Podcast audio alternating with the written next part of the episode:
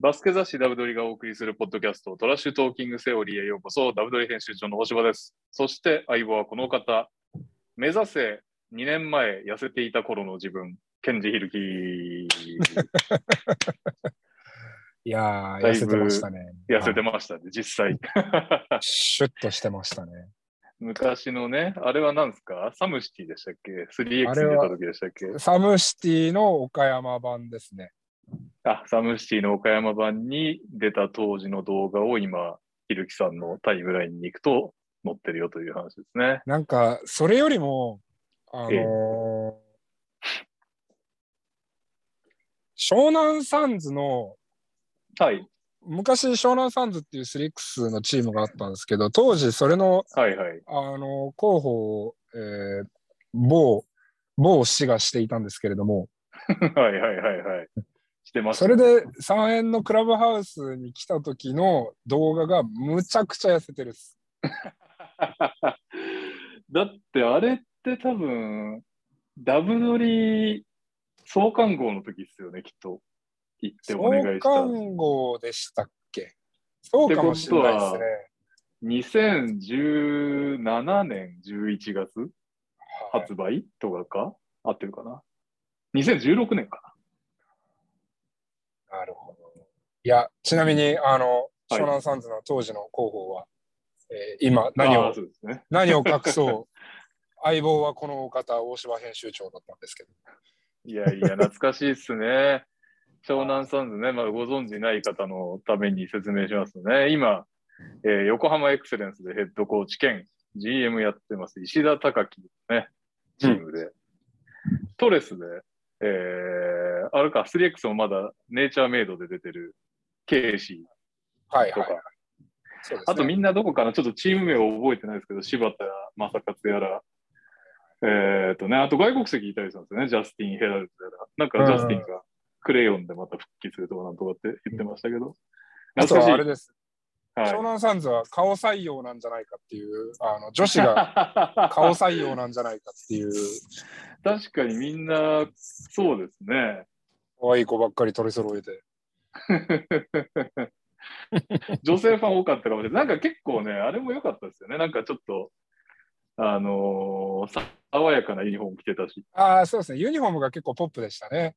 ポップでしたよね。で2代目のね、ロゴはね、それこそダブドリのデザイナーのトミさんが、に依頼して作ってもらって、はいはい。で、なんかホーム系ゲーム開催で結構 T シャツ売り上げたりとかいろいろやってたんですよね、当時は。なるほど。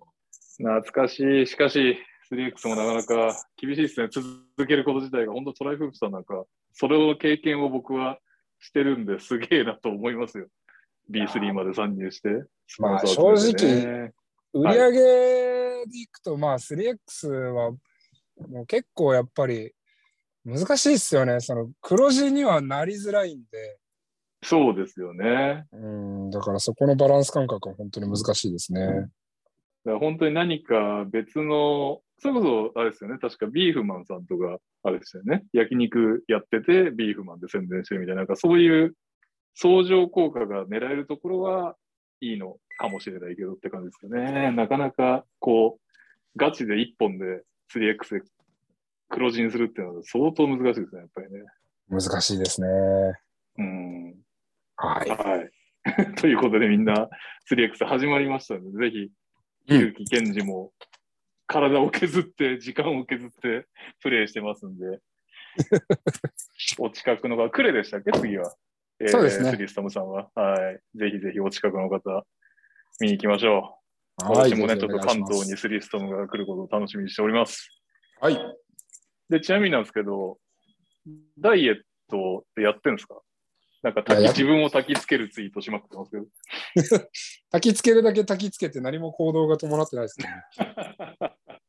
してないと、特に。ちょっと今は全然バスケットできてないですね。正あ直バスケ。ットもできてない。その正食直食管理だけじゃなく。そうですね。まあ食事はちょっと気をつけるようにはしてますけれども、はいはいはい。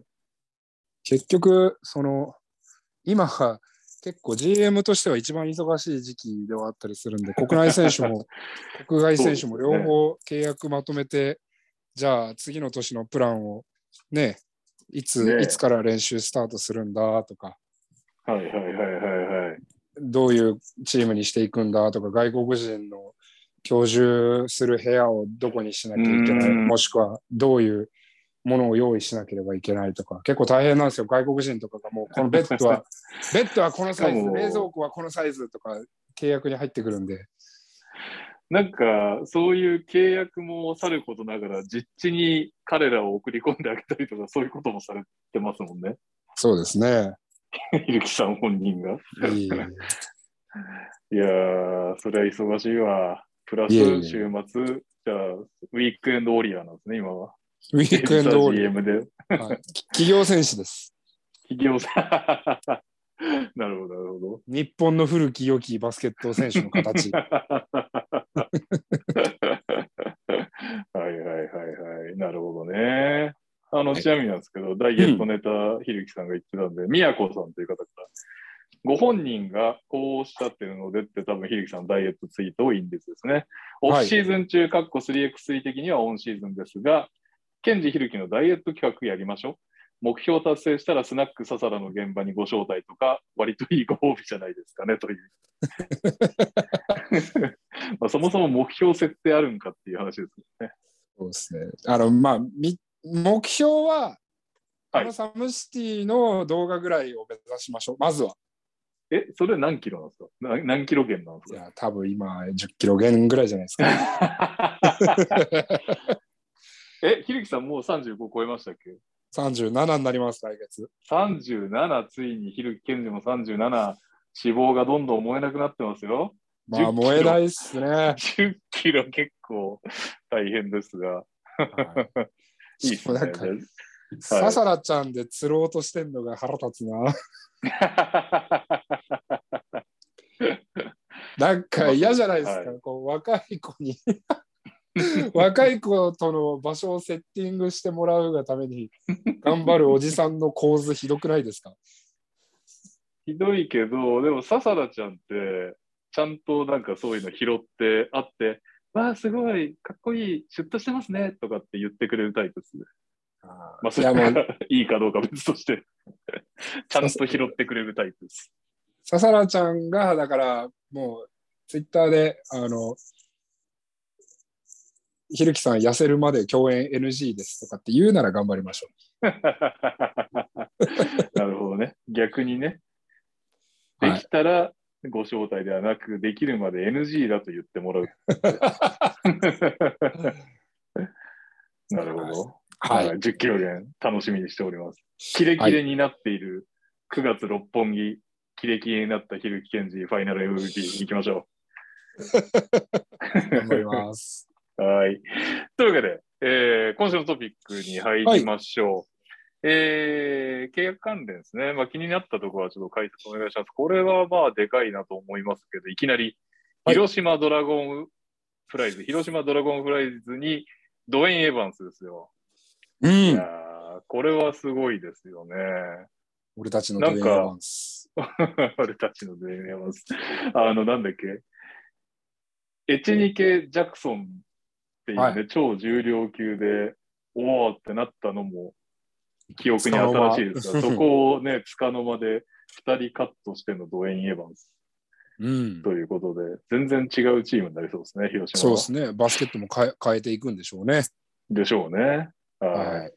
楽しみでございます。はい。えーそして、エヴァンスがいなくなってしまった琉球の方はですね、ジョシュ・ダンカン選手と契約しました。はい。えー、あもうダンカン36歳なんですね。でも、うんなんですかね、ずっと安定してましたからね、ジェッツので、まあ、年は36ですけど。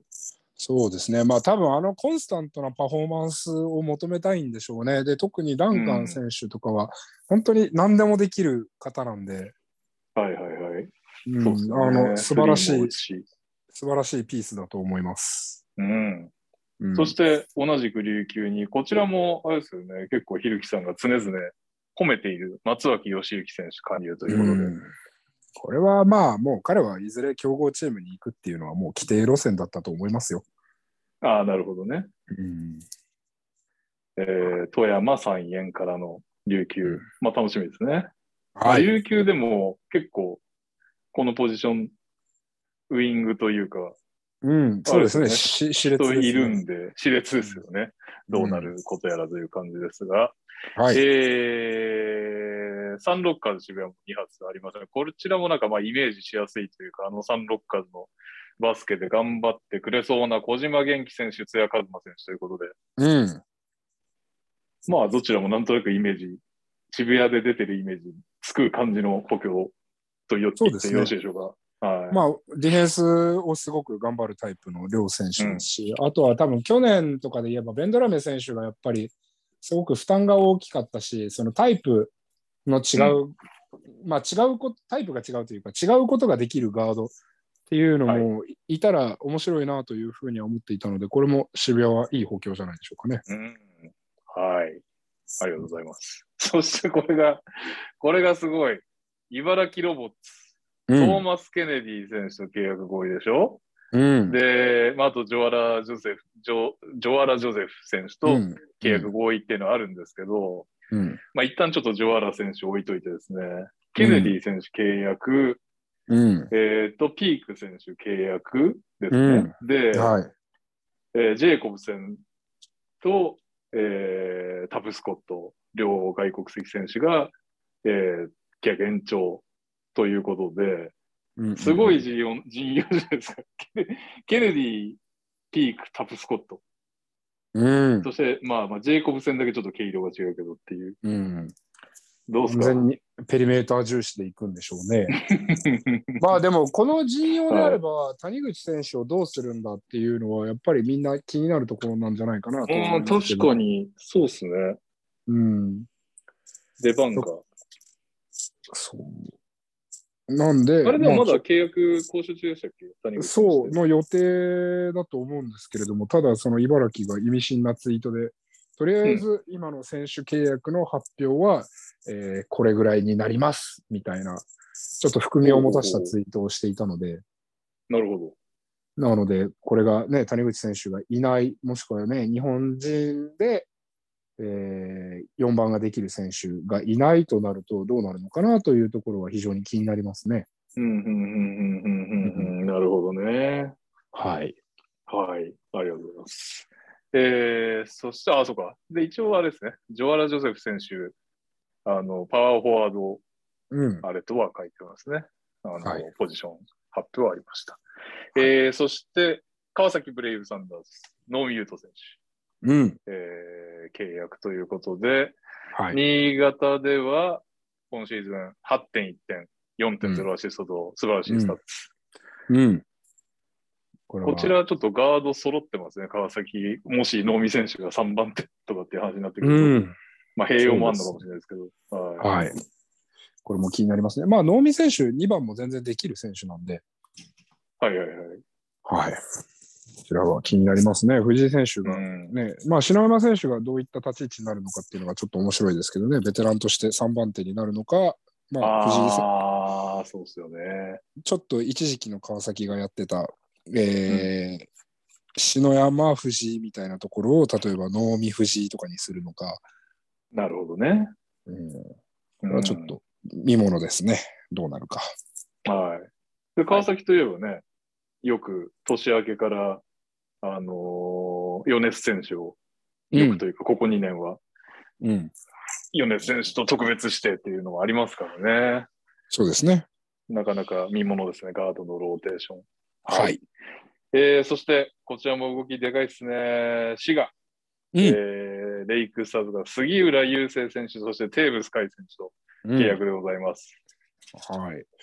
まあ、あの杉浦選手に関しては、ここ何年間か、あまりこう多分自分の満足するパフォーマンスっていうのを出せていないのでう、本当に多分勝負の年になるのかなというところにはなります。で、テーブス選手に関しては、これが多分ね、今一番業界が驚いてるようなところかもしれないですけれども、まあ、宇都宮で今2番手として、もちろんファイナルであったり、プレーオフでもね、十分な活躍をして、その存在を知らしめた選ね。手はい。ではありますけれども、うん滋賀でプレータイムをおそらく多く獲得する中で、うんスターダムを駆け上れるのかどうかっていうところで、うんおそらくこのアメリカから帰ってきた時に本人の思ってる自分の姿であったり、ね、周りの期待値っていうところはもっともっと実際は高いところにあったんじゃないかなというふうには思ってるので。確かに。はい。まあ、宇都宮ではね、うんいろいろ吸収はあったでしょうからね。そうですね。貯めて貯めているところを、はい。僕としてはやっぱり彼が大活躍をして、またうん日本代表に呼ばれるような選手になってほしいなと願っています。はい、楽しみです、滋賀。はい。えーそして、その滋賀、えー滋賀側はですね、なんか交渉を残したかったっぽいようなツイートでしたが、えーテーブス選手も入ってきて、柏倉選手も残るということで、渋田レオン選手が新潟アルビレックスに行きました。はい。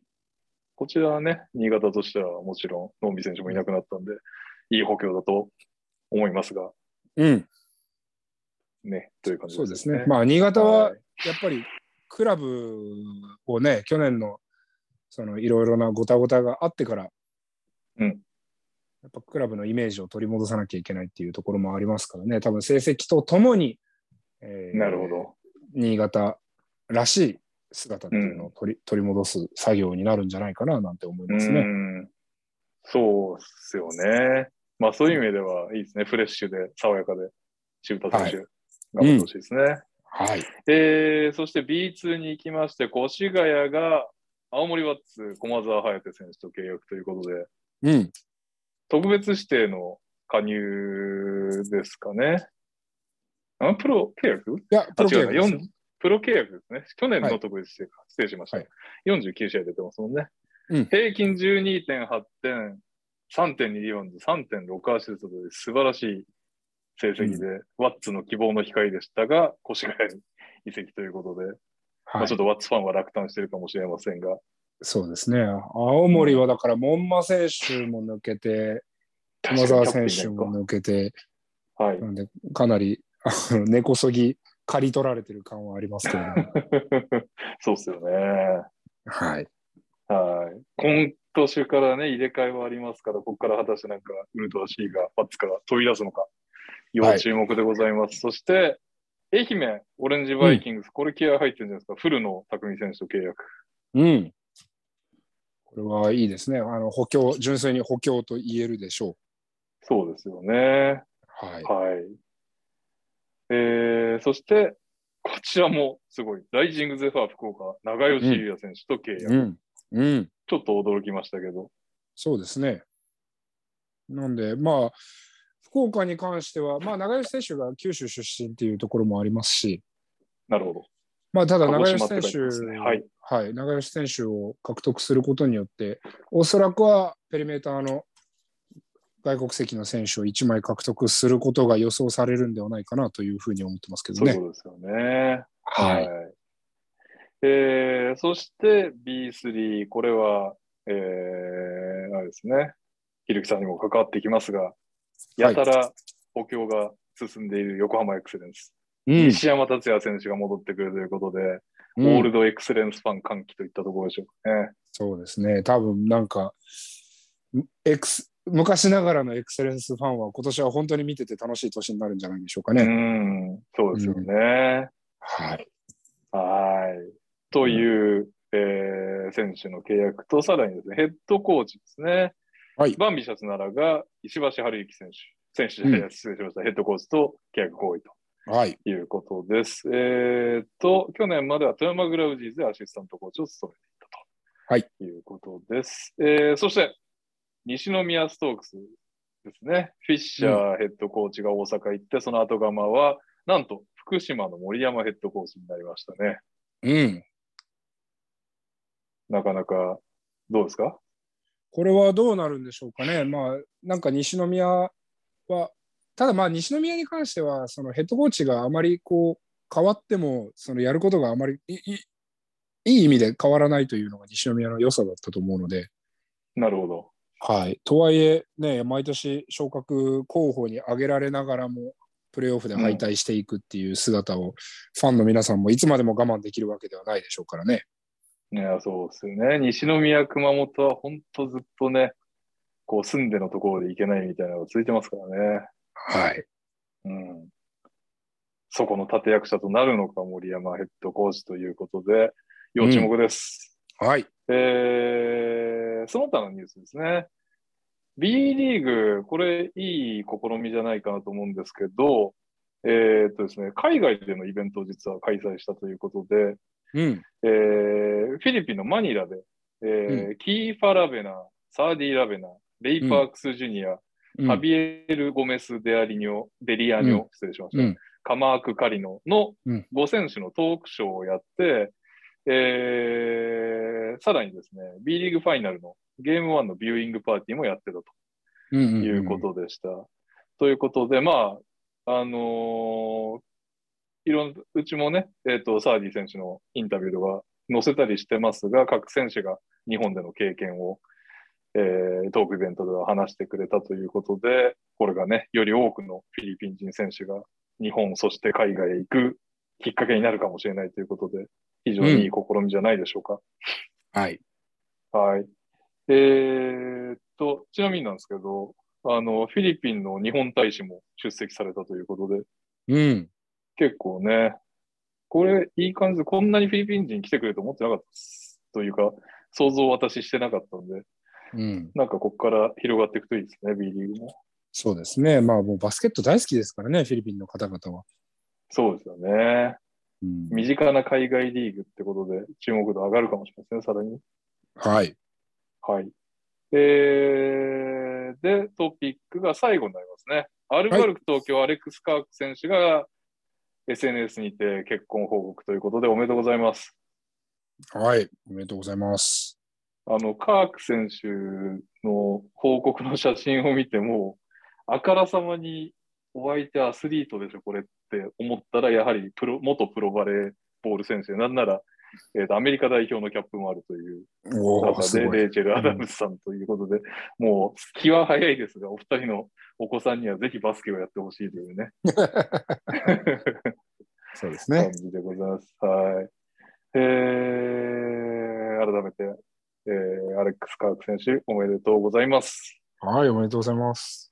はい、サクサクいきました。この番組では各コーナーのスポンサー様募集中です。ご興味ある企業様はツイッターでご連絡ください。そして聞いてくださっている皆様、ご意見ご感想はツイッターでハッシュタグトラッシュトーキングセオリーまでお願いします。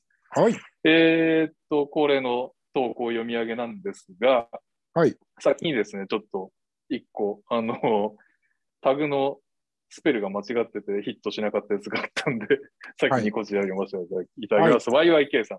うん。オフ企画、ベタですが流行語大賞とか、どうですかと。えーうん。TTT 編、トライフープ岡山戦、レフリー編、うん。選手編、ヘッドコーチ編、かっこ放送に頼る編、うん。えーアカデミー的にベストベンチパフォーマンス賞とか、チーム賞、選手賞、スタッフ賞、通訳賞、ヘッドコーチ賞など、大賞ね、流行語大賞ね、やりますか。流行語大賞は、まあ、ベタなとこでいくと、えーはい試合中止とかでしょうかね。アルミホイル君は流行語じゃないか。アルミホイル君入りますね。なんか普通にレス来てましたね、ひるきさんに。うん、なんか僕は違いますとかって言ってましたね。僕は関係者じゃないですみたいなこと言ってましたね。言ってましたね。関係者か選手かどっちかだと思いますよ、僕は。信じませんよ。そんな、だって我々と同じレベルの情報網がありますからね、彼は。うん、うん。そうですよね。うん、まあだからもしくは、そのはアルミホイル君のソース、情報元が関係者ですよね。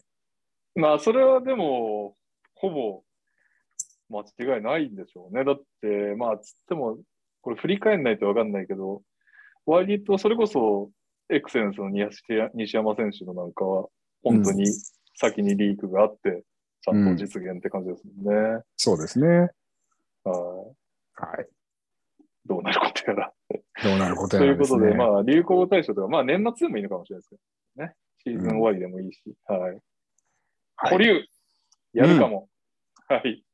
えー、というわけで、えー、どこ行きましょう？はい。あ、先ほどのあのダイエットの話をしてくれた宮子さん、他のもありました。先週、アシスタントコーチ募集の話もありましたが、お二人は過去に採用絡みでやばい案件に遭遇したことはありますか？ちなみに、アシスタントコーチに求める最後の要件、実はひるきさんが音信不通になりやすいとかで、その都度ありとあらゆる手段で草の根をかき分けてでも見つけ出す的なことを想像してます。採用はでも、大島さんもね、採用とかをする立場の人間だから、いや、やべえやついっぱいいるっすよね。まあ、いっぱいいますよね。っていうか、あとね、あのーあ、そっか。ひるきさんも別に選手だけじゃないですもんね、とんの。ああ、そうです、そうです。だ普通に採用でなんか、なんすかね、思うのは、面接じゃ何もわかんねえなっていうのは。ああ、それはありますね。実際、働いてみないと分かんないっていうのは結構ありますよね。めちゃくちゃありますよね。いやー、まあまあ、全然だよな地雷な方とかいますもんね。いますね。うん。もうでもそういうのはでももう運が悪かったと思うしかないですよね。確かに。うん遡ったって同じ決断しちゃいそうだもんな。うん、逆のパターンもありますしね、その全然、わこいつ使えねえなと思って、でもとりあえずここのポジション人がいないから、まあ採用しましょうって言って、うん。そんなに本人もね、そんなに要求が高いわけではないし、まあとりあえずうん1年,、一年間様子見てみようかなんて思っていたら、えものすごい危険が効くし、よく働くし、もうこれは素晴らしいみたいなパターンありますからね。ありますね。うんそう。この人こんな伸びたんだみたいなのはありますよね。うんそれは嬉しい驚きですよね。なんかやばいやつ、ああ、やばいやつ、やべえやつ。やべえやつ、まあ、ケツの軽い女と脳が股間に収納されてる男は、なるべくはい。採用の時にかなりアンテナを張りますけどね、僕は。それでも匂うもんなんですか？わかります？ん僕は結構匂いを嗅ぎ分けれるタイプかなとは思ってますけど。まあでも分かんないですよ。なんかもうそんなおしとやかな。感じしてあなたやるのね？みたいな方もいらっしゃいますけどね。うちは、僕は女性は経験してないですけど、男性でやっぱりこうなんか同じ池でうん。魚釣るタイプの人間もいましたけど、ああ、そうですね。ういっていうのはいましたけど、まあだから別にね、社内恋愛とか組織内恋愛を別に僕らもどうこうコントロールするっていうことではないですけれども、その禁止ではないですからね。場をかき乱すなと。そう、節操ないのはちょっとね。まあ大人だから別にね、そういう欲望も需要もあるのはわかるけれども、その、ちゃんとするならちゃんとせえだし、ちゃんとしないならもう、周りにね、迷惑をかけずにもうひっそりと二人の甘い時間を過ごしてくださいという、うね。ちどちらかですよね。なんかそう変にふわふわされちゃうと周りが気使っちゃうから。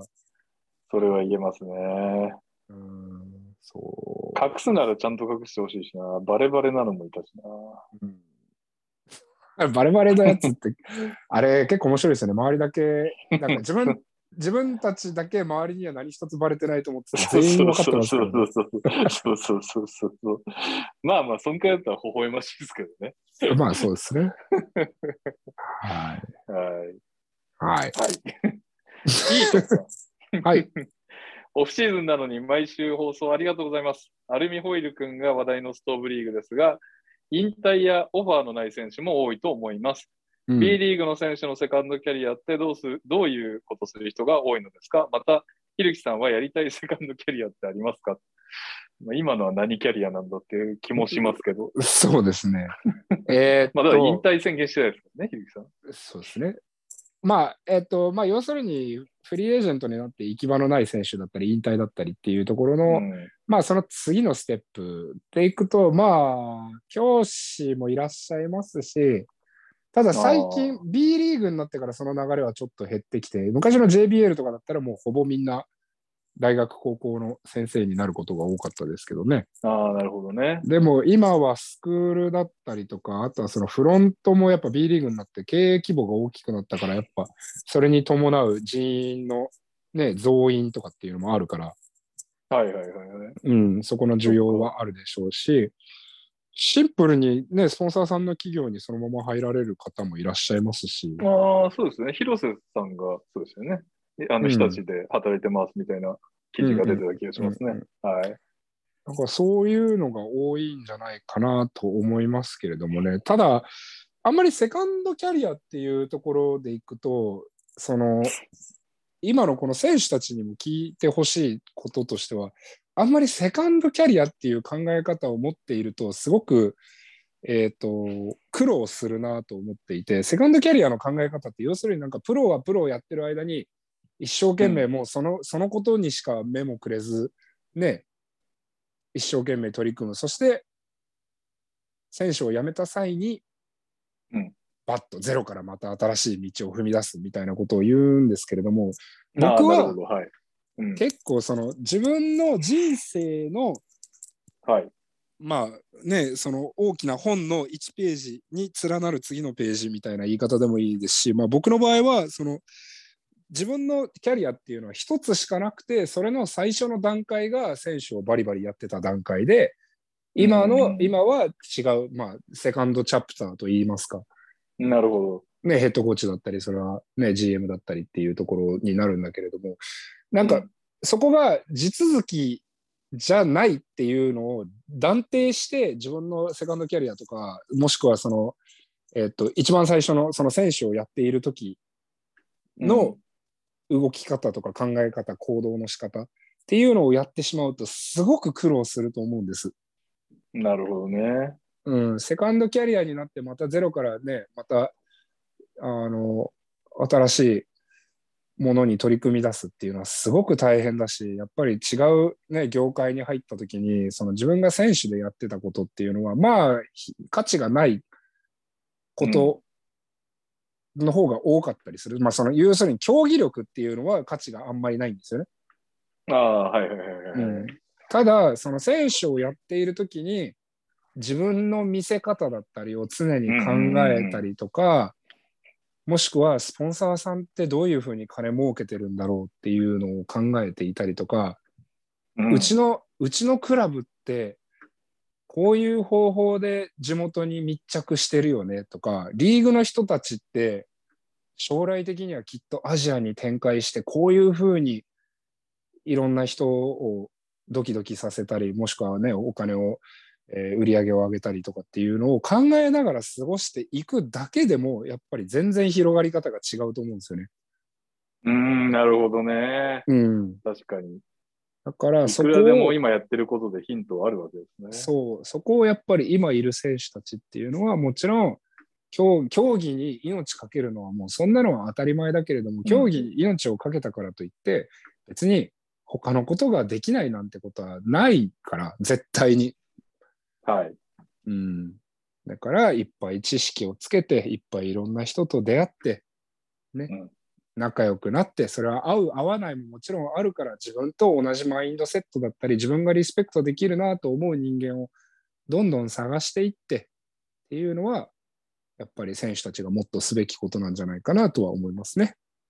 なるほどね。うん、まあもっと具体的な話した方がきっとリスナーさんも面白いだろうから話をするとお結局何も考えずに自分の選手時代を過ごしてバンって次からのステップになるとまあ一からになるからうん。まあすごい分かりやすい話でいくと選手の時に1000万とか2000万とかもらっててもじゃあ何も考えずにボンっていきなりいわゆるセカンドキャリアに突入すると、うん。まあ変な話300万スタートなんて全然ザラにあるよという話で。うん別に300万円の生活が悪いなんてことは全くないし、全然平気で生活できると思うし、300万円で幸せな生活を送ってる方々はたくさんいると思うけれども、自分が選手の時に何も積み上げがなくて、周りのことを何も考えてなくて、うんかつ2000万円の生活に慣れてしまって、そこからボンって、うんね、サラリーが下がった状態での仕事、かつ自分が、ね、今まで魂を燃やして取り組んでた情熱を、ね、持って取り組んでたものとは違うものになるわけだから、うん。うん。っていうのは、やっぱもうちょっと考えた方がいいんじゃないの？とは思いますね。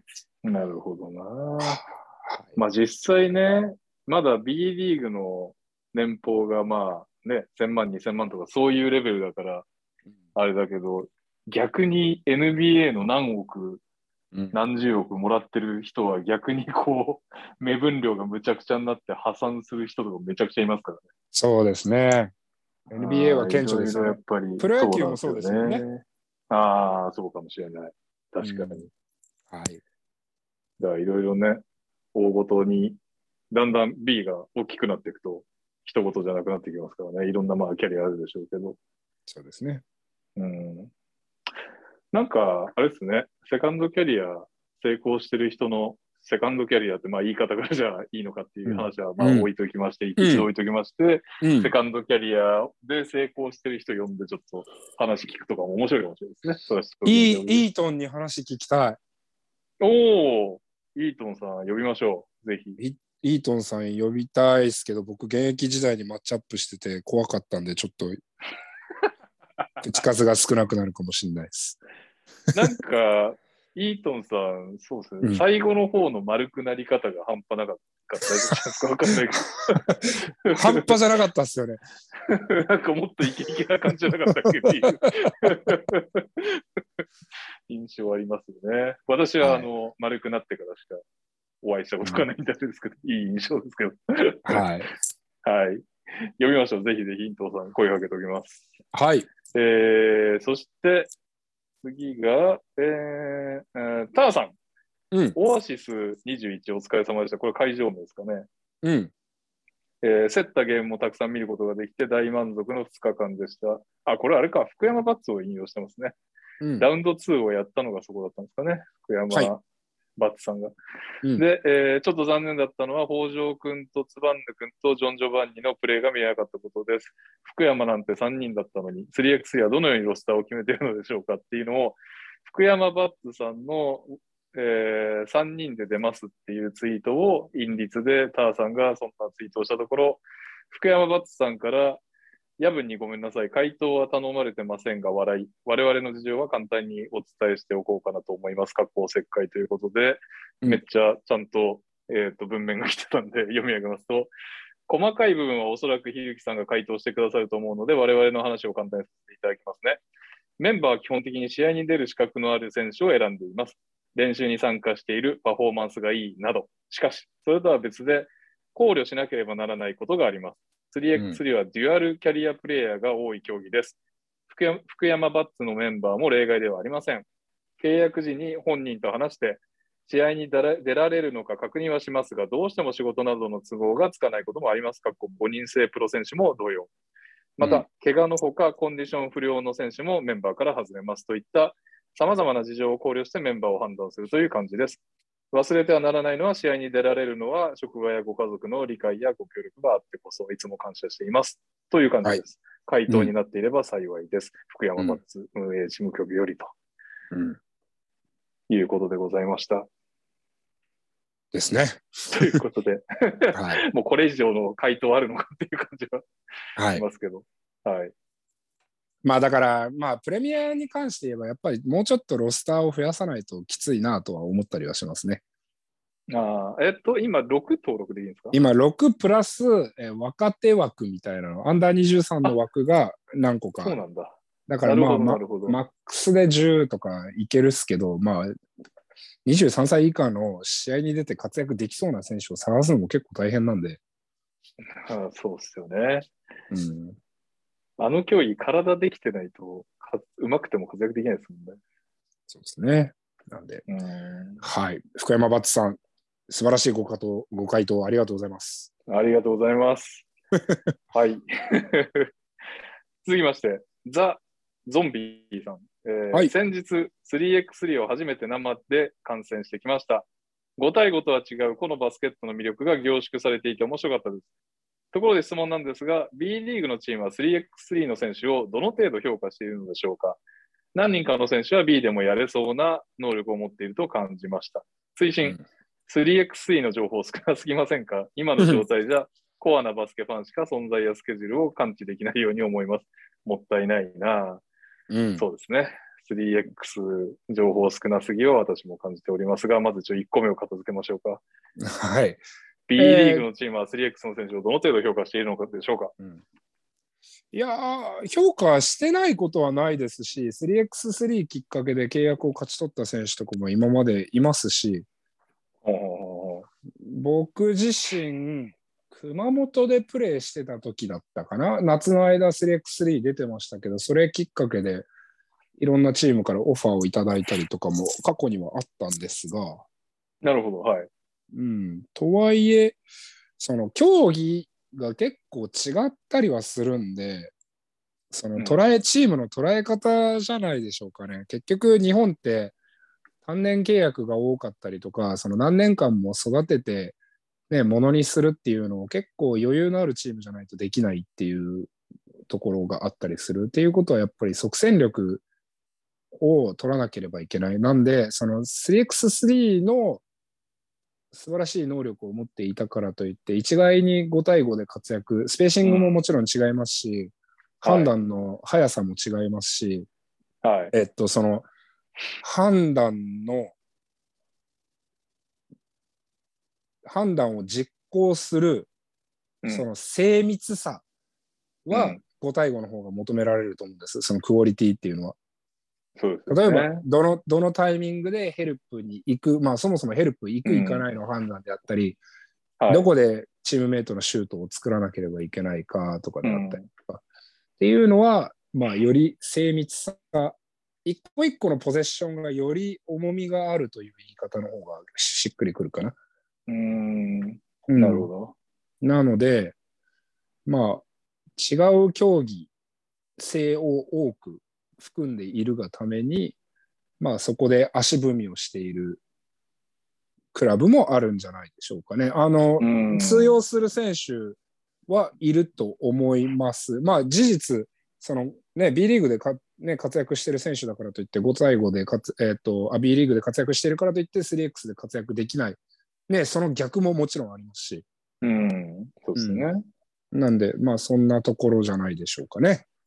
はい。ありがとうございます。そして、ん 3x3 露出少ない問題はいかがですか？これはね、もう僕らの問題じゃなくて、リーグ頑張れっていう。そうなんですよね。うんなかなかもどかしいですよね。ずっとなんか、ちょっとずつ増えてるんですか、やっぱり。なんか、いや、メディアさんは減ってると思いますよ。むしろ。その、まあそうっすよね。テレビメデディア、だからバスケメディアの方は。はい。結構こぞって、やっぱ最後とかは取り上げてくれるんですけど、うん。そのテレビとかまで、あとはそのバスケット以外の媒体を売り出してもらうとかってなった時に、なんかちょっといまいちパンチがないなとは思ったりはするんで。うーん。ですよね。5輪ぐらいですもんね。4に出たのは 3X が。うん、まあ結局ね、うん、バスケメディアが来てもバスケ好きな人しかバスバスケメディアは見ないから、うんうん、まあそれでもいいんだけれども、うん。その先にね、広がらないっていうのもね。うんはい。はい。えー、ガリガリさん。うんえー、TTT はスタスタッフさんについて投稿多いですね。コンオフはスタッフさんとの対談企画はいかがですか？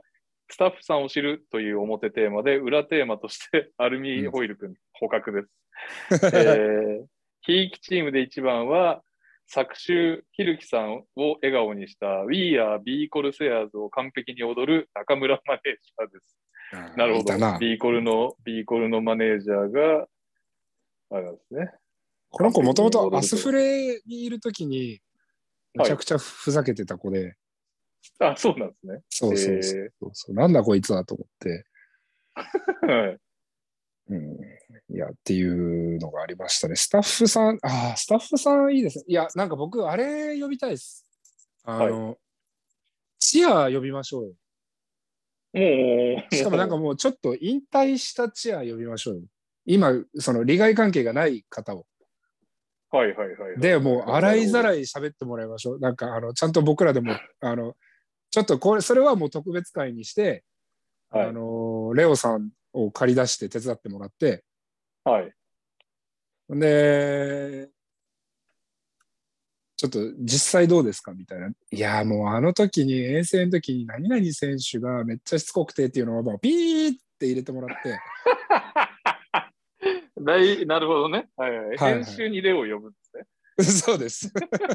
だから20年ぐらい前によくお笑い芸人さんとかが、はい。あの深夜番組とかで水商売のお姉ちゃん捕まえてはいはいはい。今までどんな芸能人とかスポーツ選手に 言い寄られましたかうんみたいなやつ、昔結構深夜深夜枠であったじゃないですかそういう番組なるほど、なるほど。そういう系ね。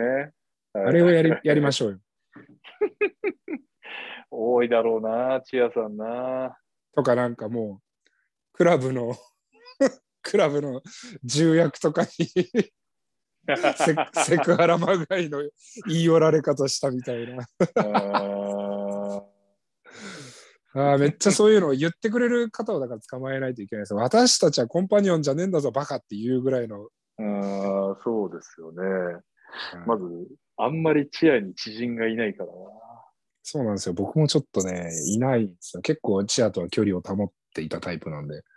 あーうんまあ、そもそも一応、保ちなさいという、あれですよね。オフレえっと、契約、契約書には、えっと、チームによってですけど、チア側は結構100%書いてありますね。選手と関わるな、みたいな。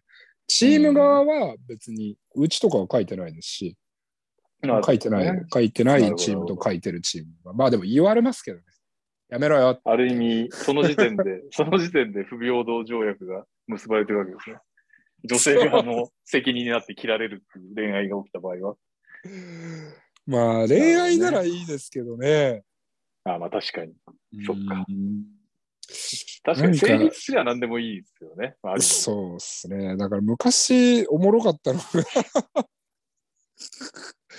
なんか同じ選手でチアを、同じ女の子を好きになっちゃって、あ同じチームの選手が同じチアの子を好きになった。はいはい。そうで遠征かなんかの時に2人とも、はいえー俺この後何々ちゃんと食事っつってなんか30分ぐらい後にいや俺この後何々ちゃんと食事っつって俺おかしいなと思ってたら、2人ともロビーでこうスンって犬のように待ってて。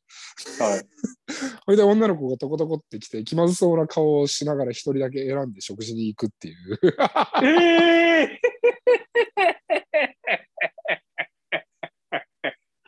それはすごい。いやー、マジで、あーあの時に僕は女性は怖いなと思いましたね。で、結局、その選手たち2人、仲悪くなっちゃいましたからね。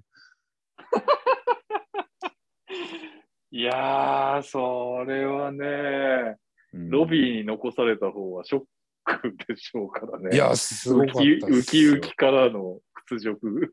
はいでしかもその2人は知らなかったんですよ、お互いのそれを。はいはいはい。だから2人とも、ああ、誰かとこの後飯行くんかな、あいつ、みたいな感じで、おお、お前ロロビー、ロビーおるんや、みたいな。いやー、恐ろしい。いやー、面白かったですね、あれは。あーゲラゲラ笑いましたけどね、僕は。ね、申し訳ないけど、笑い事ですよね、それはね。いや もうそのその選手には申し訳ないけ腹がよじれるかと思った。ど。あー結構美人な方だったんですか、そのチアさんは？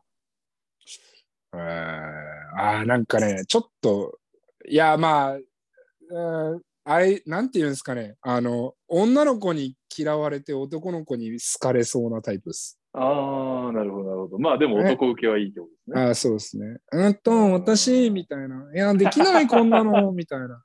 ああ、なるほど。うん妄想だけ進むな。はい、ということで、今ので、ちょっと僕がなんかいろんな方面から怒られないことを祈りつつ、次行きましょう。了解でございます。菊芋さん、えーこのオフに大柴さんが今年こそはと言っていた学生バスケの特集聞きたいです。ピックアップゲーム、ピックアッププレイヤーとか、育成の話とか、その学校の出身選手や歴代チームとかいかがでしょうか。なるほどね。なんかまあ一応あれですよね。年末のインカインカレ見るんでしたっけ？インカレイン、カレでしたっけ？インカレ決勝ぐらい見ましょうか。インカレ決勝、ウィンターカップぐらい頑張りましょうか。の両方行きます？よし、行きましょ 普段ね、いかに学生を終えてないかというのが出ちゃいますけど、頑張ります。イインカレ、だ、そっか。いや、それこそが、うん学生バスケットが結構メディアさんにクローズドというか、あ、そうですか？いや、その、なんていうんですかね。あまりこう、学生は学生、プロはプロというか、そのバスケットの情報がそこに一個隔たりがある気がして、僕は。学生バスケのメディアさんとかは、うん。その、なんていうんですかね、追っかけてる中身の人たちが違うというか、えっと、聞く、リスナーさんが違うというか、だから、多分、ああ、はいはいはいはい。トラッシュトーキングセオリーを学生バスケめっちゃ好きな人が多分あんまり聞いてない。聞いてくれてると嬉しいけれども。も。だから学生バスケットをめっちゃ好きな人とか、まあめっちゃ頑張って発信してる人とかは、まあ僕とかあんま正直結構興味なくて。うーん、そっかそっか。だから、まあ、甲子園は追うけど、プロ野球追ってないみたいな。ああ、そういう現象がバスケでも起きてるそうというそうそうことですそうそうそうそうそうそう。なるほど、なるほど。うん。サッカーとかだとどうなんでしょうね。サッカーは結構僕、地続きなイメージあるっすけどね。サッカー、そっか。サッカーそもそもでもあれですよね。ユースもいて、高校もいてみたいな感じそう、だからなんか大学はあんまますか？僕っすか？いや、あの、大学のサッカーでそんな盛り上がってないっていうか、そこから J より大は、ユース大学は高校から J。大学サッカーってなんかあんまりピンとこないですね。まあでもちょっとこれサッカー好きな人いたらぜひ情報を寄せてほしいぐまあ、らいですけど、確かに。うんうん何もわからないおじさんたちが何もわからないまま喋っていくのはとすごく危険性をはらんでる気がするか 確かに、確かに。ら。うんはい。はい。ということで、えーでも育成の話誰かに聞くっていうのはあるかもしれないですね。ですよね。そうですね。はい。うん。はい。誰がいいですかね？え誰？ー、ああ、誰だろう、ユースに関わってる。でも何人か知ってる人いますね。青野さんこの間それこそとか呼びましょうか。あいいんじゃないですか、青野さん。はい。あの人おしゃべりですから。確かに。しかもね、うん青野さんはなんか すごい、常にポジティブですよね。うん。僕もああいう人間になりたいなと、いつも青野さんとお会いすると思うぐらい素晴らしい人格者だと思っております。青野さん呼びましょう。うんはい。えー、菊芋さんもいつ来ました。うん。えーっと、先日用事があって一人で新宿のルミネエストへ行きました。うん。全く気にせず入ったのですが、そこは主に10代から20代の女の子たちをターゲットにした駅ビルでした。自分はお世辞にもおしゃれなおじさんとは言えない40代なので、警戒する視線を痛いほど感じました。うんえー目的のお店に向かっているだけなのに、この人何しに来てんの？ちょっとどこ見てんのよ？という心の声がはっきり聞こえてきました。うんそこで真摯な二人に質問です。女性の警戒心を解くのに有効な方法はありますか、もう行くことはないですが、今後の参考のためによろしくお願いします。うんいやいや、それ気にしすぎだと思いますけど、これはだって心の声でしょ？心の声ですね。はい。まあ、そんなに多分気にしてないよ。若い女の子はもう自分たちに夢中だから多分。確かに思いますよね。なんか、よっぽどのことなければ、そもそもおじさん、だ僕がルミネエストを歩いてても、誰も見てないっていうことですよね、正確には。まあ、よっぽどなんか気持ち悪い動きしてたらあれですけど。よっぽどですよね。うん。よっぽどですよね。それ以外はもう多分眼中に入ってないですね。し視野の中にいても見えてないですね、僕の。ああ、そうそうそうそう。だから存在してないです。もう、あの、存在してないですよね。観葉植物と一緒です、僕らは。観葉植物、うん、そうですね。観葉植物の癒しもないですかそうですね。別にマイナスイオンも出してないですしね。ら、出してないし。うんということで、菊芋さん、菊芋さん大丈夫です。ルミネにいたつもりかもしれないですけど、存在はしてないです。えー、ワンエンドワンさん。お二人は第2の内部暴露アカウント、アルミホイルくん2号カッコ仮をやるとします。うん遺跡情報以外で何を暴露したらバズると思いますか？いや、もうそれはダメでしょ。バズる方法なんかなんぼでもあるけどダメでしょ。遺跡情報程度だからね。そうですよ。まあでも、そう考えると、うんはい。所詮遺跡情報程度ですよ。そんなものは所詮。そんなので、ね。うん。あの、世の中ね、あの、人の、ひ人の不幸、ん？人の不幸は蜜の味と言いますからね。うん、浮いた話とね。そうですね。で浮いた話は、でもやっぱりそう考えると、でかくなったらもっとやっぱ狙われるんでしょうね。やっぱ B リーグがまだ良くなってきてるけど、血大きくなってきてますけど、まだこの規模感だから、要はうん文春が追わないじゃないですか、スター選手を。そうですね。はい。だけど、いずれでっかくなってうんみんながね、10億、うん20億稼ぐようになったら、うん文春も狙うでしょうから、うっていうこん。とですよね、きっとね、おそらくね。はい。はい。ですね。はい。うん えー、周平13さん。うん。ひるきさんに質問です。うん。富山時代に脱毛に行かれた投稿を SNS に上げられていたと思いますか？今も脱毛をされていますか、また、うん脱毛をされた感想やいい点と悪い点があれば教えていただきたいです。自分も脱,、脱毛をやってみたいと考えているので参考にさせていただければと思います。うん。あの、大柴さん、脱毛のご経験は？ないですね。僕、毛が結構薄いんですよね、そもそああ、も。なるほど。えっとね、脱毛は、今、あまあえっと、質問にお答えすると、脱毛は今はしてないです。はいはいはい。で、えっと、ただしたいです。なぜかというおと、うまあ、利はい。利点がなければもちろんしないんですけれども、利点は、えっとね、男性って、お尻の周りに毛が生えるじゃないですか。あははは人によってはすごいですよね。そうで、その、まあ、要するにトイレに行って用を足すっていうのはもう誰しもがしなきゃ通らなければいけない道であって、はいはいまあ、はいいいくらね、ウォシュレットがなんだとか言っても、やっぱり、その最後の拭き取り作業に毛があるとないとでは、なるほ人生の質が変わります。ど。本当逆に。にそこで悩んだことないわ、薄いから。いやすごいです。だから、へーもうはいまあ、あとシンプルになんか蒸れないんで、あの別にお尻以外もあっちゃなるほど、こっちゃなる。ほど。うんありすぎるよね。うんなるほど。言われれば、そう思いますね。はい。ですね。まあでももうこんなのは別に人の好みだし、うんうんまあね、もちろんパートナーさんとかがいらっしゃる人は、確かに。ね、ご相談の上、ぜひそ取りう組んで、ですね。そう、いきなりおーってなりますようね。ん。それで振られても僕は何もはい責任は取れないので。まあ もちろん、あの、エリアエリアで選べるんで、そこは。もう僕はこの部位はいらないっていうのは言えるんで。なるほど、なるほど、なるほど。はい。あなたの血芸を愛してたのに何してくれてんのっていうパートナそうーそうそうそう、そういうことです。そういうことです。ははい。いわかりました。ご参考にどうぞ、周平さん。えー、重光55さん。いつも楽しく拝聴しております。ひるきさんに質問です。今狙ってる選手は誰ですか？えーえーっと、わ渡辺裕太選手と八村塁選手です。彼らはいいプレーするって僕も聞いたことありますね。そうですね。はい、次。えーっと、コジさん。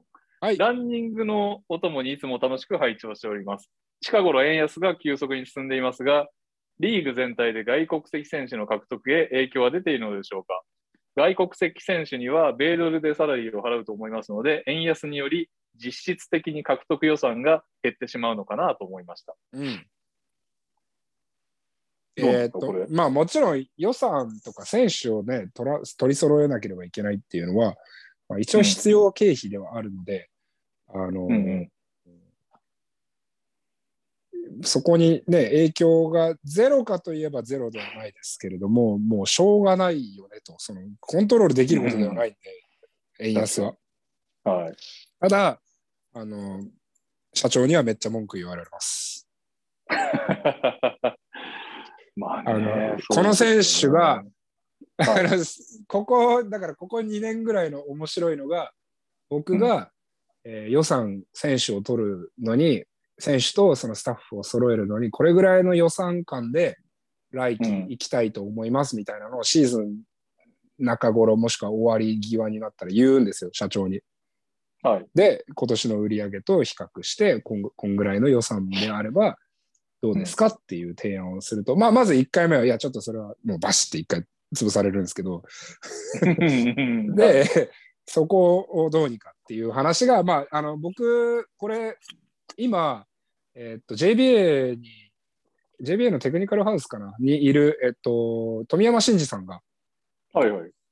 僕に本当に目から鱗の話をしてたんですけれども、これ、まあ、以前 TTD でも言ったかな、GM を僕がとあるチームの GM がやっぱバスケット全然センスなくて、本当に気に入らねえわ、なんであいつあのポジションにいるんだみたいな話をしたときに、うん。ケンジな GM の仕事ってもちろんそのバスケットであったり、選手のかあーはいはいはい。環境う、んチームカルチャーを作るのももちろんすごく大事だけれども、うん。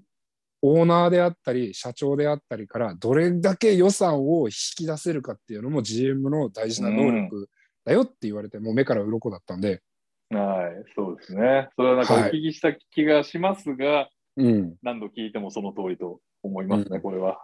で、まあ、で、はい話を元に戻すと、最近ええここ2年間では、えーこれぐらいの予算が欲しいです。あこの外国人が、な、えっ、と、10ヶ月契約で、まあ、月何千ドルで取れますとかいう話をするんですよ。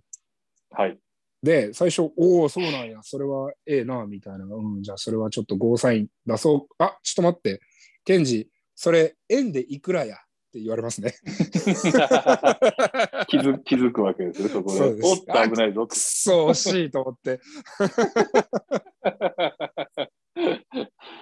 いや、そうですよね。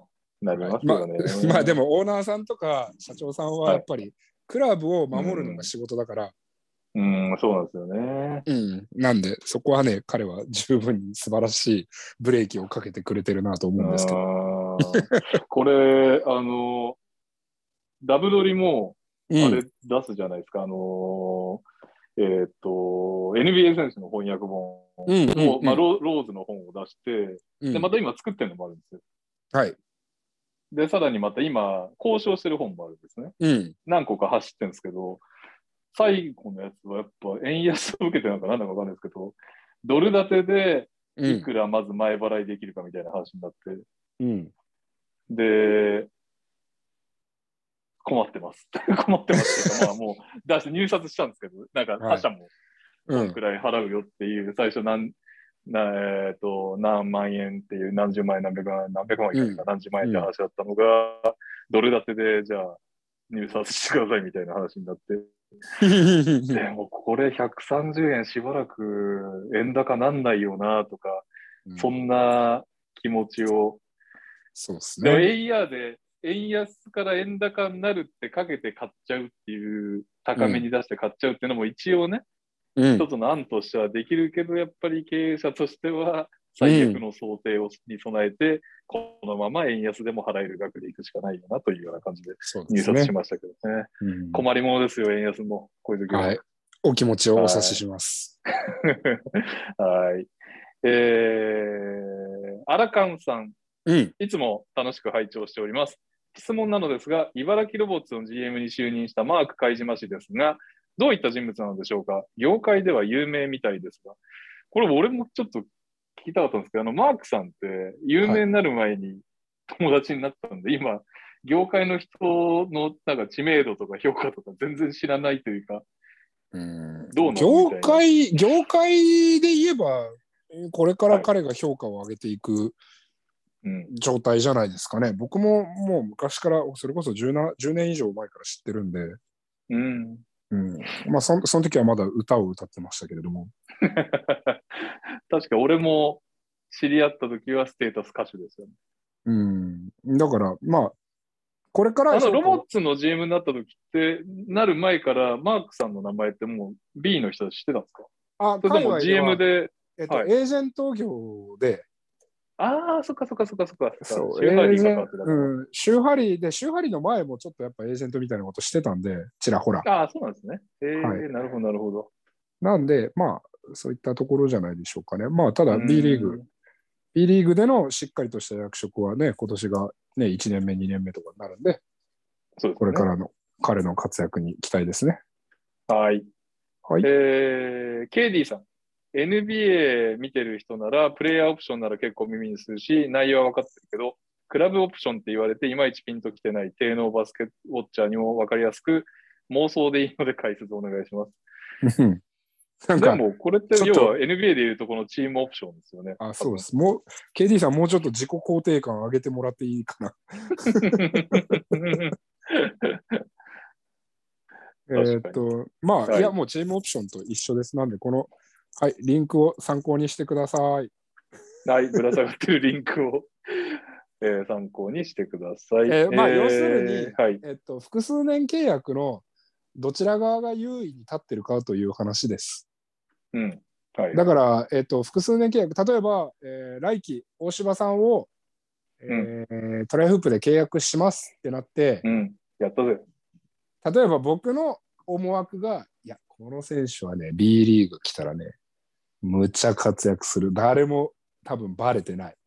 みたいなところとかで、あえて、もう、じゃあまあ、極論ですよ。めっちゃ極論。もう月15万で、だからまあうん年間、えー、180万か。うん。年間180万の3年契約しますと。うん。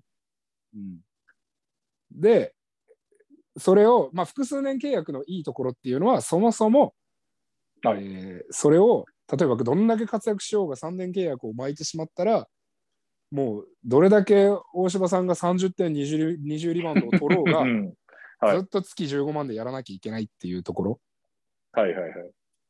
ただ、それをうん。選手側ももちろんそういうことは結構やるんで、例えば自分がいや結構か怪我持ちだなとか、なんかチームあんま安定したくないし、子供もできたし、なんか3年ぐらい同じ場所にいたいなって言って、例えばうん3年間で、まあ年間1000万だとして3年3000万の契約を結びますなんていうケースもある。うんた、だ、チームからすると、それを本当にじゃあちゃんと3年間も活躍してくれんのみたいなところもあったりするわけじゃないですか。そうですね。はい。それを3年契約の中なんだけれども、クラブの中でのそのまあ条項に基づいてカットできるのがチームオプション。はいはいはいはい。で、その逆で、選手が、いや、俺こんな安い金額で複数年結んでるけど、ちょっとこれはな、他のチームから俺多分オファーかかると思うわって言って、うん。じゃあ例えばクラブにプレイヤーオプションつけてくださいって言って自分が1年目複数年契約があと1年2年残ってるけれどもいや今オプトまあオプトアウトっていうんですけどそういうのをはいはいはい。契約から抜けるっていうのをでそのはい契約から今抜けて、チプレイヤーオプションを行使して契約から抜けた方が自分の価値が上がると思った場合に行使するのがプレイヤーオプションです。うん。はい。はい。わかりやすい。はい。ということです、KD さん。はいえー大島和人先生、今更ですが、トラッシュトーキングセオリーって誰がいつどういう感じでつけた番組タイトルなんですか？なこれ誰がつけましたっけ？大島さんでしたっけ？いやいやいや、ゆうきさんでしょ。あ僕でしたっけ自分、自分でつけたのも覚えてない。え、これ僕でしたっけ？レオさんとか？いやいや、違う。ひるきさんです。あ僕なんですね。マジっすか？うん。じゃあ全どうやって思いついたかとかも覚えてないってことですね。はい。確かに、なんかあれですもんね。結構、その、あの、番組のことをダブドリのやつとかって言ってたりするから、トラッシュトーキングセオリーっていう名前をそんなにあれですね。いや、今はトラッシュトーキングセオリー結構愛着ありますけど、名前つけたの僕なんだ。なんか僕あれなんですよ。結構タイトルとかチーム名とか、そのイベントのキャッチコピーとか結構お願いされること多くて、はいはいはいはい。結構なんかいろいろポンポンつけたりするんですよね。うん。そのコラムのタイトルとか。はいはいはい。で、その後忘れていくっていう。まあそうでしょうね。はい。はい。ということで、由来というか、どうやっては分かりませんでした。ひらめきでございます。えーすいません。いえいえ。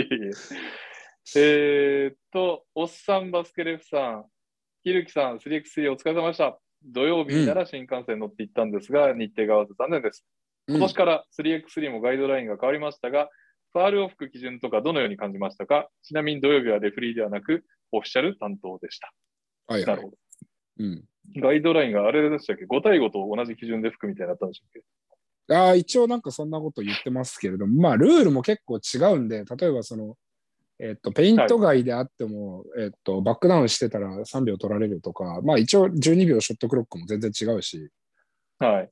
うん、そのバックコートフルコントロールの概念、まあ要するに、えっと、ボールを一度クリアするっていうふうに僕らは言うんですけれども、スリーポイントラインの外に出ることとかを、うん。まあそもそもルールが違うんで、でそれをやっぱり把握、普段ね、5対5ばっかり吹いてる人がそれを3対3まで把握して吹くっていうのは、ね、大変なことだと思うから、よくやってんなと思いながらも、でもやっぱそのクオリティを上げるためにはもっと人数が多くなんなきゃいけないなとか思いながら。うん。あれはどうですか？その、よくね、昔はもう本当、5対5だったらムービングピックめちゃくちゃ厳しいのに、3x3 だとタックルみたいな、スクリーンかけていいみたいな、そういうのありましたけど、うんそういうのは変わりました？いや、だいぶ綺麗になったんじゃないですかね。おおなるほど、なるほど。うん、ただまあ、そもそも、その、はいそのファールのコーリングガイドラインがどうのこうのっていうよりも、3X の場合は選手のレベルがもう本当にまちまちすぎて、確かに。特にチーム数が増えまくってからのプレミアは。だから上のチームと下のチームのもうそもそもバスケットの感性とか、はい。行うずるい行為であったりとか、もしくはその正当なディフェンスであったり、まあフィジカリティであったりとか、うんそこがね、そのすごく闇鍋みたいになっちゃってるんで。だからね、なんかそこをまずクリーンナップしないことには、レフェリーの人たちもこれは吹きづれえだろうと思っちゃいますうね。なるほどね。うん。まあ、試合、工業、まあ、工業って金取ってないのかもしれないけど、あの、あ、そっか、でも今席もあるんですね。工業と考えたら、全部ピッピピッピ止めるわ、止めてね、フリースローで決着つけさせるわけにはいかないですもんね。うんうんうん。いくらそのなんか、そのなんか例えばね、ルール全然っていうチームとちゃんとしたチームが当たってて、うん、だとしてもって感じですよね。そうですね。その場で教育的な笛を吹くわけにはいかないですもんね。教育的指導。教育的指導、ペイペイペイって。は難しい問題ですね。い。うん。はい。えー、ガナハエイトさん、巷で話題の選手契約の噂アカウントたち。もし自チームの関係者だったとしたら、ひるき GM はどんな制裁が妥当だと思いますか？えー、こら一言、こら。こらダメでしょまあ、どうなんですかね。うーん。で契約してたらどうなんですかね？あ、守秘義務あります。それは、あれ、あ、そっかそっか、それはそうだよな。その仕事を得て、うん。あれですもんね。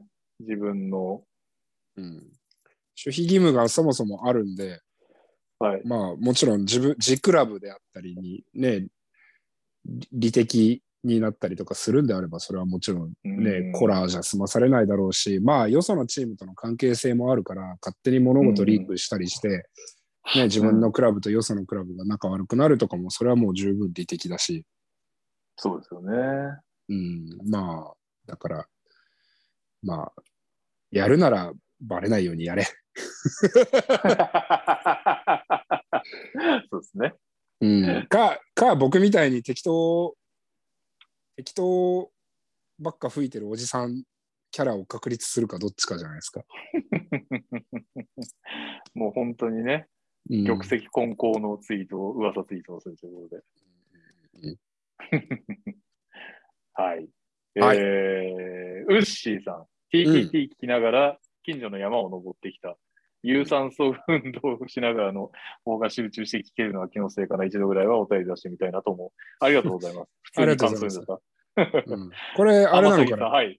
なんかなんかこう、朦朧としてる方が僕らの話が入ってくる。酸素薄い方がみたいな。う んはい、すいません、次どうぞ。天崎さん、オフのトークテーマ、審判の体格は大事？先日、う審判講習会に参加した際、B リーグを吹く審判は、ボディシェイプも求められているという話を聞きました。確かにプロの加藤さん、漆島さんをはじめ、中国地方だと有沢さん、橋本さんなんかもいい胸板持ってるなって思います。うんえー審判の体格が威厳につながる部分もあると感じますか？さて、ここから先は余談なのでスルーでいいんですけど、ヘッドコーチもボディシェイプは気にしますか？例えば、勝手に分類すると、1、身長高いからむしろ絞ってるタイプ、大野さん、ひるきさん。う2、ん顔がいかついからそのままのタイプ、炎さん、オケさん。3、うん顔が優しいから大きくなったタイプ、龍造さん、太蔵さん。4、顔もいかついのにでかい、平岡藤隆さん。な感じに思ってたりしますということで。うんまず審判ですけど、それ聞いたことありますね。なんか上田さんも、うんあの、サマーリーグの笛吹いたときに評価を、上の審判から評価されるんだけど、やっぱもっと、もうちょい体格大きくせえって言われたって言ってた気がしますね。うんえっ、と、まあ、選手、あのね、ガリガリの子とか、めっちゃ太ってるやつとかは、はい。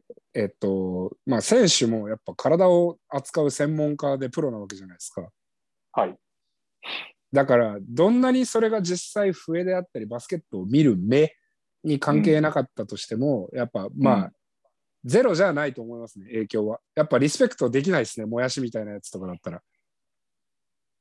うーん、なるほど。うんまあできないってことはないですけどまあ最初やっぱまあ人はねあの自分の目から視覚情報が第一印象で7割決まるって言われてますからね。はいはいはいはい。そんな本もあったぐらいですよね。うんっていうところでいくとやっぱりもやしみたいなやつができたりとか、明らかにメメタボの人がね明らかによそれはもちろんなんかもう明らかに君自己管理がなってないでしょっていうのが来たら、選手たちはもちろん自己管理をしながら普段毎日、ね、うん。自分の体を削ったり自分のお給料がね明日にはどうなるかわからないっていう状況の中でやってるからまあそれはやっぱりいい体格をしてる人の方があこの人もなんかそれなりの努力をしてここにいるんだなというふうに最初はやっぱ思えるかもしれないですね。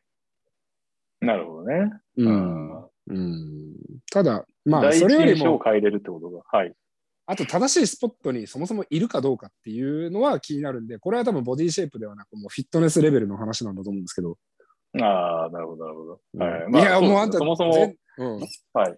あの、もうバテバテじゃしょうがないわけですよね。移動できてないとね。そうですね。というようなイメージですね。ヘッドコーチは気にしてるっすかねもう自分次第じゃないですか。別に俺太っててもいいやって思う人は思うだろうし、別に、いや、ちゃん ちゃんとしたいなっていう人はちゃんとするんじゃないですか。うん。う んそういうことですね。はい。はい。一応、あの、ヒリさん、絞ってるタイプに分類されてました。うん、なんかどうしたのかな？なんか欲しいのかな？はい。えー、はいあまあ、詐欺さんありがとうございます。ということで、YYK さん、もう一個うん来まし。たね。これ面白いんですけど、スピードを思い起こせば、えー、富樫義弘、篠山流星、金丸康介は村上素直推しでしたね。宇都直樹相手のブロックには痺れましたということで、まあ、うん昔ね、スピーあえー、とアワードウィナーが選ぶナンバーワンスピードスターはうん誰だっていう企画を18、19シーズンにやって、富樫選手、篠山選手、金丸選手が村上素直選手を推したという話なんですが、うんハッシュタグが富樫義弘先生になってるっていう。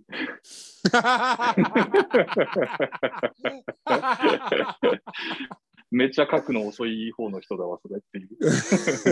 仕事しない方の人だわ。仕事しない方の人になってるっていう。はい。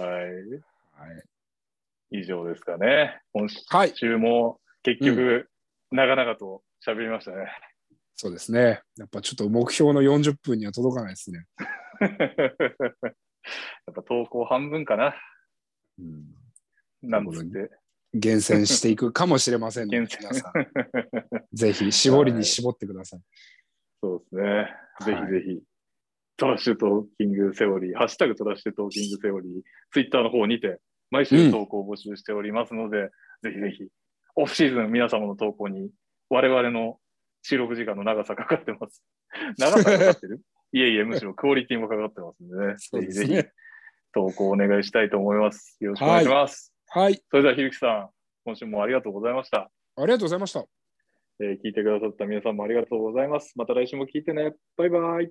バイバイ。